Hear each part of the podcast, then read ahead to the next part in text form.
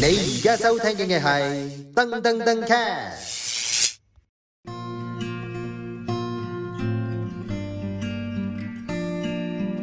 歡迎各位 podcast 嘅聽眾啊，又翻到嚟聽我哋人類適宜飛行啦。咁呢一季咧，我哋就會介紹一啲戶外活動啦，一啲運動型少少嘅旅行啦。咁今次咧就真係唔係運動型少少咁簡單啦，係一個真係比較 hardcore 啲嘅，即係海外旅行嘅經歷啦。阿 Nick，係咁啊！今集講咧就係、講我除咗跑馬拉松之外，另外一個興趣啦，就係越野跑，即、係、跑山。嗯咁、我就都有喺香港跑山啦，亦都有喺海外跑山嘅。咁我而我最深刻印象嘅，當然就係去過法國所謂嘅環勃朗峰嘅越野賽啦，英文叫 UTMB，亦即係叫做 Ultra Trail Mont Blanc 嘅賽事。咁嗰個賽事係講緊一百 miles，即係話對翻公里就一百七十一公里嘅。哇，跑幾多日啊？嗰、個要嗰個賽事咧，嗰、個限時係四十六個半鐘。係咁佢換句説話講咧，係兩日之內要跑完咯。如果兩日內唔跑完就俾人 cut off 㗎啦。咁你自己跑幾長啊？我嗰次我試咗一次啫，亦都係唯一一次跑一百 mile。咁我嗰次完成就係三十三個鐘。哇，都快喎、即係比起佢嗰個達標時間誒，呃比起個達標時間仲有剩啦，就係啦十零個鐘啦。但係比起真係高手，你講世界級或者我哋香港嘅選手黃聰就爭好遠啦，佢二十個鐘頭鬆啲完 O K，咗。係啦，嗰啲黐線佬就唔好理佢啦。係啦，係咁我啊不過嗰次都 OK 嘅個時間，我係香港人男子第二個翻到嚟，犀利啊！哇！好哦好彩我係諗住完到嘅咋，但係完到有呢個時間都覺得好意外好嘅，威威啊！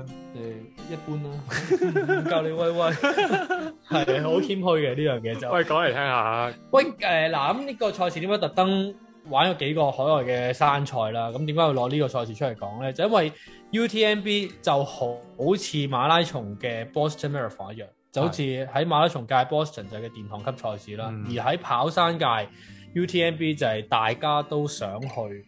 嘅殿堂級賽事啦，即係好似一個聖杯咁樣，你去咗完成到就係即係一個一個身份啦，一個 recognition。係咁誒、呃所以咧喺好多香港嘅跑友啦，都以完成到 UTMB 為一個目標嘅。但係要完成到咧，首先第一樣嘢就係你要唔有錢，係有錢都做唔到嘅嘢，就係、你要有資格參加先，咁有咩資格啊？佢因為佢要你完成一百七十公里嘅賽事，仲喺個山上邊啦，因為個路程又長啦，同埋佢哋自己 self 即係半嘅 semi support 啦。而佢中間最高海拔去到三千幾米嘅，所以佢哋一定要有一定嘅跑山嘅經驗，佢先至俾你參加嘅。係喺我嗰個年代咧，係要參加個誒、呃三個一百公里嘅賽事，三個，係因為佢有 OK，但係冇限時嘅，佢冇限時，但係係佢一定要去認可嘅賽事啦，你要完成到啦，咁佢要儲分嘅，哦咁佢要計嗰陣時個制度啦，而家個制度就完全改晒㗎啦。嗯嗰陣、時個制度要有十五分，咁一百個一百公里嘅賽事就五分，所以你係要三個。哦，即係但係咁咁都麻煩嘅，即係香港認可嘅賽事其實唔係好多個嘅啫嘛。誒、香港都有三四個嘅，啊係咯，咁但係唔一定要香港嘅，你可以其他地方係係係嘅。總之你要交到個成績俾佢睇咯，咁佢嗯就先至可以，先至可以報名。係，但係都未必俾到你就冇錯，參加因為話明係聖杯啊嘛，啊咁所以咧其實係全世界好多國家嘅跑手都會想玩嘅。咁嗰個抽籤係好難咯。嗯，咁不過佢難難嘅地方就係你第一年抽抽唔到，咁你就第二年可以再抽。咁你就因為你第一年抽唔到啊嘛，佢就 double up 你嗰個機會啦，就有兩票喺哦入邊抽嘅。 O K，係啦，咁你第二年都抽唔到咧，佢第三年就 guarantee 你一定有得玩嘅。哦，即係好似大阪馬咁樣，而家就唔知係咪係啊係啊係啊但 anyway，嗰陣時嗰啦陣時啦，頭先講都係舊制度，而家就轉晒成個制度啦，咁係已經唔同咗嗰個玩法啦。嗯咁、但係就無論點都好，一票難求，入到場咧已經係好難得㗎啦。嗯，咁誒、呃而 UTMB 咧係真係一個一個山賽嘅一個季節，佢會喺法國一個小鎮叫做 Chamonix 嗰度進行嘅。咁佢其實係喺瑞士同法國中間，咁所以去咧其實唔係經法國去㗎，反而係經瑞士去嘅，喺 Geneva 嗰度搭車過去。哦，係啦，咁誒嗰度係一個遠離人煙嘅小鎮啦，但係你一入到去就知道唔對路㗎啦，就係、成個小鎮所有人。都都係係去跑山，跑山係啊哦因為佢 OK 個 event 唔係講緊一日兩日嘅事，佢係一個禮拜嘅。啊因為佢嗰個 series 嘅賽事有七個唔同距離嘅賽事嘅， ，OK，咁我最長嘅都唔係我個，最長嗰個係講緊三百幾公里，黐線，玩七日嘅。 咁我嗰個係、呃、叫最 classic 嘅 UTMB 啦，就呢嗯一百公里啊、五十公里等等等等唔同距距離同難度嘅賽事嘅。嗯咁就所以咧，成個氣氛係好正㗎。基本上你去到嗰度咧，你嗯撞到嘅所有人都係講緊一樣嘢，就係講緊跑山跑山嗯 UTMB。即係好似 Boston 咁樣一個大嘅 party，一紮志同道合嘅人一齊啦，喺一個地方冇，錯，但係 Boston 始終都係一個大嘅城市啊。哦，咁、你係好濃厚嘅氣氛，但係如果你話講緊 UTMB 咧，佢就一個小鎮，咁佢嗰因為嗰個小鎮咧係山區，咁佢夏天就玩越野跑啦、行山啦、健行啦，冬天就變咗滑雪嘅聖地啦。嗯，咁所以基本上係一個好，所有人去到嗰度都係做運動㗎啦。係啊咁所以嗰個氣氛係好好咯，同埋你會撞口撞面都係啲香港人啦，或者其他嘅都好多香港人去喎。係。我想講亞洲區最多人參加嘅地方就係香港啦，我我以為日本添，日本都唔少，但係香港係比日本都更多，咁啊係香港人真係多中意跑山嘅。同埋多錢。 OK，好似你咁啊嘛我唔係好窮，所以所以 我係住得好窮嘅，因為佢咧嗰個我係住得好遠嘅離個起點，都要行兩公里先去到個市中心嗰、個鎮中心嗰哦個位嗰度。 ，OK，但係就誒、呃因為誒、呃你要好早 plan 咯，如果唔係有啲客棧咧係好快好快爆滿，嗯，係就係、咁樣。咁呢個就係嗰個氣氛啦。咁 UTMB 特別嘅地方就係佢除咗難除咗難抽之外咧，就好難玩，因為佢要誒一百七十一公里啦，上到係誒三千幾米海拔，而天氣嘅變化咧係好快嘅。嚇，應該都好凍啦，你咁鬼怕凍，日頭可能係講緊誒，可能有廿度啦，因為哦都係山區啦。但係夜晚咧，可能係得翻零下咯，甚哦甚至係甚至係有試試過落雨啦，係或甚至落雪啦，係試過腰斬嘅。哦，咁但係你譬如你嗰三十幾個鐘係你全程跑噶嘛，你冇中間冇得休息瞓覺嗰啲噶嘛，你可以基本啊瞓覺嘅，嚇，因為佢呃誒一百七十公里入邊，佢會有十個 checkpoint。嗯咁佢啊每個 checkpoint 咧，佢都會有一啲唔同嘅 support 啦，譬如簡單啲細站就有得水啊，誒、有嗰啲嘅運動飲品啊，或者嘢食啊咁樣啦。嗯係咁如果有啲大嘅 checkpoint，譬如個 midpoint 有一個大 checkpoint 嘅，佢就俾你一個 drop back。咁咧，你個 drop back 你自己事前準備嘅，即係譬如你中途站你想擺啲乜嘢落去，你就喺嗰、個嗰度可以攞翻嗰個 drop back 啦。哦，咁咁即係你可以擺幾個袋喺中間啲中途站，就俾佢送去嗰度。係得一個啊袋一個同埋一個中途站嘅啫。 OK OK，係啦，咁你嗰個袋擺啲乜嘢你就自己決定啦。嗯譬如有啲人想換對新啲嘅鞋嘅，因為可能你跑咗八十公里，咁你都覺得啊唔得，我要換一換鞋，或者我想着對新嘅襪襪啊 refresh 啲，係或者換件 T 恤又好啊。咁誒、呃你可以自己控制嘅。係，咁我咧，我最記得係擺咗一樣嘢，杯麵。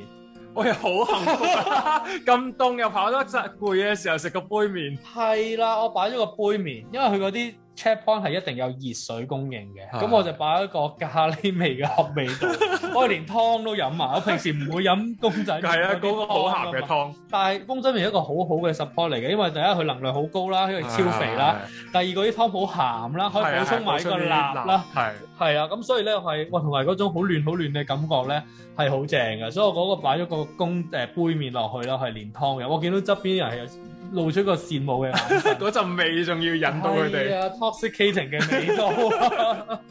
咁所以但係誒講起食嘢咧，就係、呢個亦都係一個好重要嘅一環，因為我哋講一百七十公里，你冇可能孭晒咁多嘢食上去嘅。係啊，咁我哋同埋係講要講速度噶嘛，即係唔係話你任行幾多日噶嘛，咁所以就盡量孭得少嘢嘅。咁我就誒孭、就孭啲 power gel 啦，即係能量 bar 嗰啲咁嘅嘢啦。咁去到嗰度就食誒、checkpoint 入邊 provide 嘅食物啦。你估有啲咩食？都係啲能量巴嗰啲咁嘅嘢嘅啫，係嘛？誒、應該呃能量巴有嘅，有冇飯啊？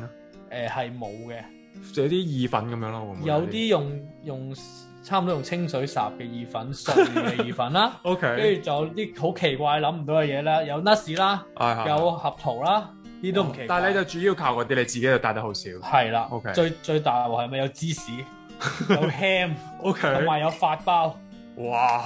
你仲喺冬天嘅時候飲食發包咧，係咯真係硬刮刮，硬過你條命啊搞喎，唔掂，係我條命都硬噶啦，可以抌死我攞嚟。 所以咧，誒、香港或者亞洲嘅選手去到 UTMB 或者 in general 歐洲嘅賽事一樣唔慣咧，就係、啲食物。食物咯，因為好辛苦香港啊始終有時可能會有啲飯團啊，或者熱湯啊，或者薑茶啊，咁你去到就一定唔使諗噶啦，係就全部一啲好西式嘅嘢咯，而同埋都係好凍嘅嘢咯。係，但係你都要焗住食噶啦，你跑咁長，一定係要啊，補充能量咪硬隊啲朱古力咯，啊，硬隊朱古力咯。好咁辛苦啊。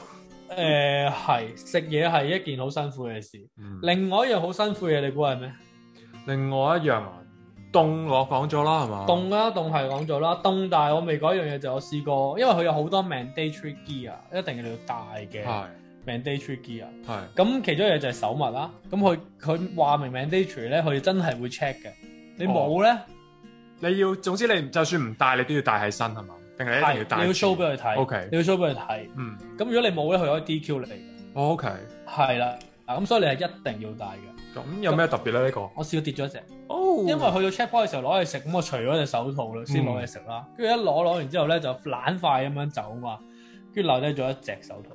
跟住係要去攞翻。我冇啊，因為我落衝咗落山啊，我唔想哦行行翻上翻山。上去喎。我唔想行翻上去攞，咁咪撲街啦，咁點算咧？跟住誒 check 咧就即係香港人最醒嘅係咩？俾一隻佢睇咯，哦，係啊，俾 一隻揈揈好揈，快揈一揈係咁啊，跟住即樣。刻走咁樣但係啦。冇咗手套，其實係真係有用噶嘛？你會唔會好凍啊？有啲係啊，嗰所以我有一個位上到最高點係真係零下嘅時候咧，我嘅手係凍到冇晒知啲覺。係，咯，跟住咧我係一隻手插咗落去 pat pat 嗰度取暖，咯因為因為我係即係凍到即係斷出嚟咁嘅感覺，係但係你又唔停得喎，因為你停止會更凍。哦，因為你係靠自己 generate 啲熱力嘅出嚟嘅啫嘛，係啊咁係啊。所以你就一路跑一路跑一路跑，跟住將隻手咧插咗落屎忽嗰度啦，跟住就取暖啦。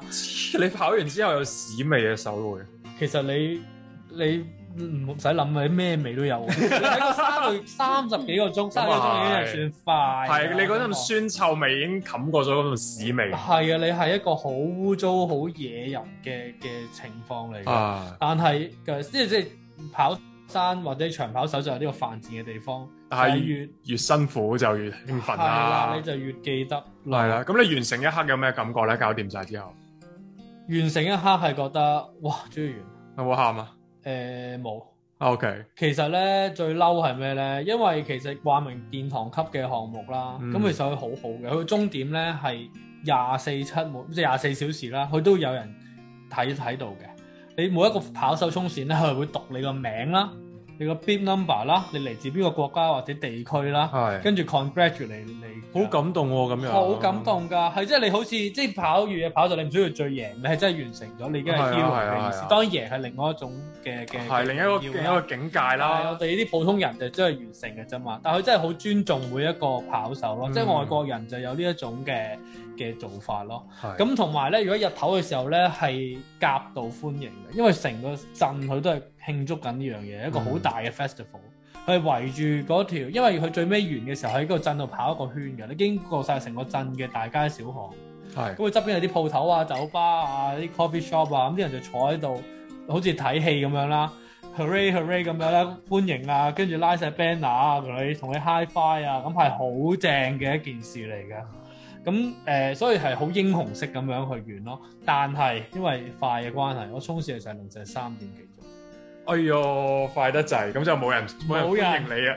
係冇人㗎，係冷清到極點。有啲傷心啊嘛，哇！我真係想完啊，我要完，好攰，跟住係真係冇人咯，淨係得終點嘅時候，真係都會有有有 congratulate 嗌你個名嘅，但係就唔 OK，OK 會有種日頭我起身瞓醒之後就夾到歡迎你嗰個狀態咯。咁呢件玩多次咯，事係，玩多玩唔到次咯咯。，冇咁嘅能力咯。嗯，但係最辛苦係眼瞓，哦係，捱眼瞓三十幾個鐘唔瞓覺。係啊，同埋佢最衰咧，佢個比賽係晏晝四點開始。哦，哇！咁即即係跑咗半日就已經夜晚噶啦，即係跑所以鬆其頂實㗎除咗係譬如即係二十個鐘黃衝呢啲咁高手咧，其實大部分人都要經過兩晚通宵咯，啊，第一晚都仲頂得住，第二晚就真係即係啊 Walking Dead 咁樣㗎啦，已經係會有幻覺咯，啊，係即係出現晒幻覺啦，見到以為前面有燈就以為有人啦，跟住自己喺度，我真係 experience 過係企喺度發夢，唔係喺度行咯，Walking Dead 喺度行，好似夢遊咁樣，但係你都要繼續行。嗯，跟住就喺度嗌咯，佢陷入一個半瘋狂嘅狀態，自己喺度嗌唔知嗌乜嘢，跟住喺度屌晒老母咁樣咯。 係你都係即係跑山啲人都係自虐狂嚟㗎係啊，跟住係好黐線嘅，所以我係唔夠，我都冇乜信，冇乜冇乜 冇乜興趣再玩多次咯。咁樣覺得好辛苦啊，同埋個感覺係有啲有啲有啲難受嘅。好啊，咁啊，大家聽眾呢個啊，聽下呢個咁特別嘅 experience 就算啦。咁啊，有興趣嘅都可以去喂，其實參香詳下港好多人嘅。都玩嘅，但係我想講 UTMB 嗰條路線咧，亦都係一個好 common 嘅健行路線嚟。係可以去行山嘅。係啦，呢個就啱我哋呢啲即係 B 係 B 啦。即係嗰一百七十公里咧，可能可以攤開咧，可能玩講緊誒一個禮拜咁樣慢慢行嘅。咁 OK 而喎沿路嘅風景係其實係好靚嘅。咁不過我就冇心機睇啦，因為我係趕住咁樣我。好明顯係啦，發係發咗夢咁樣啦，已經係啦，同埋你由晏晝四點開始，其實黑夜時係多過日頭㗎， 係所以其實我係見唔到啲咩景色㗎。好。咁我下次諗下去行山啦。係啦，因為勃朗山、勃朗峰亦都係一個好靚嘅地方。咁如果你真係去行山啊，或者冬天有興趣滑雪啦，其實一個好好都係一個好好嘅經歷嚟好啊，咁啊，聽完一個咁 hardcore 啊咁辛苦嘅經歷，我哋下次唔好咁辛苦啦。我哋下次玩下 road trip 啊，嘅。Road trip 啊，係啊即係揸車定行路啊揸車旅行啦。揸車啦。係啊好啊，我哋下次聽你嘅分享下，好，下次再見。拜拜。你而家收聽嘅係噔噔噔 cast。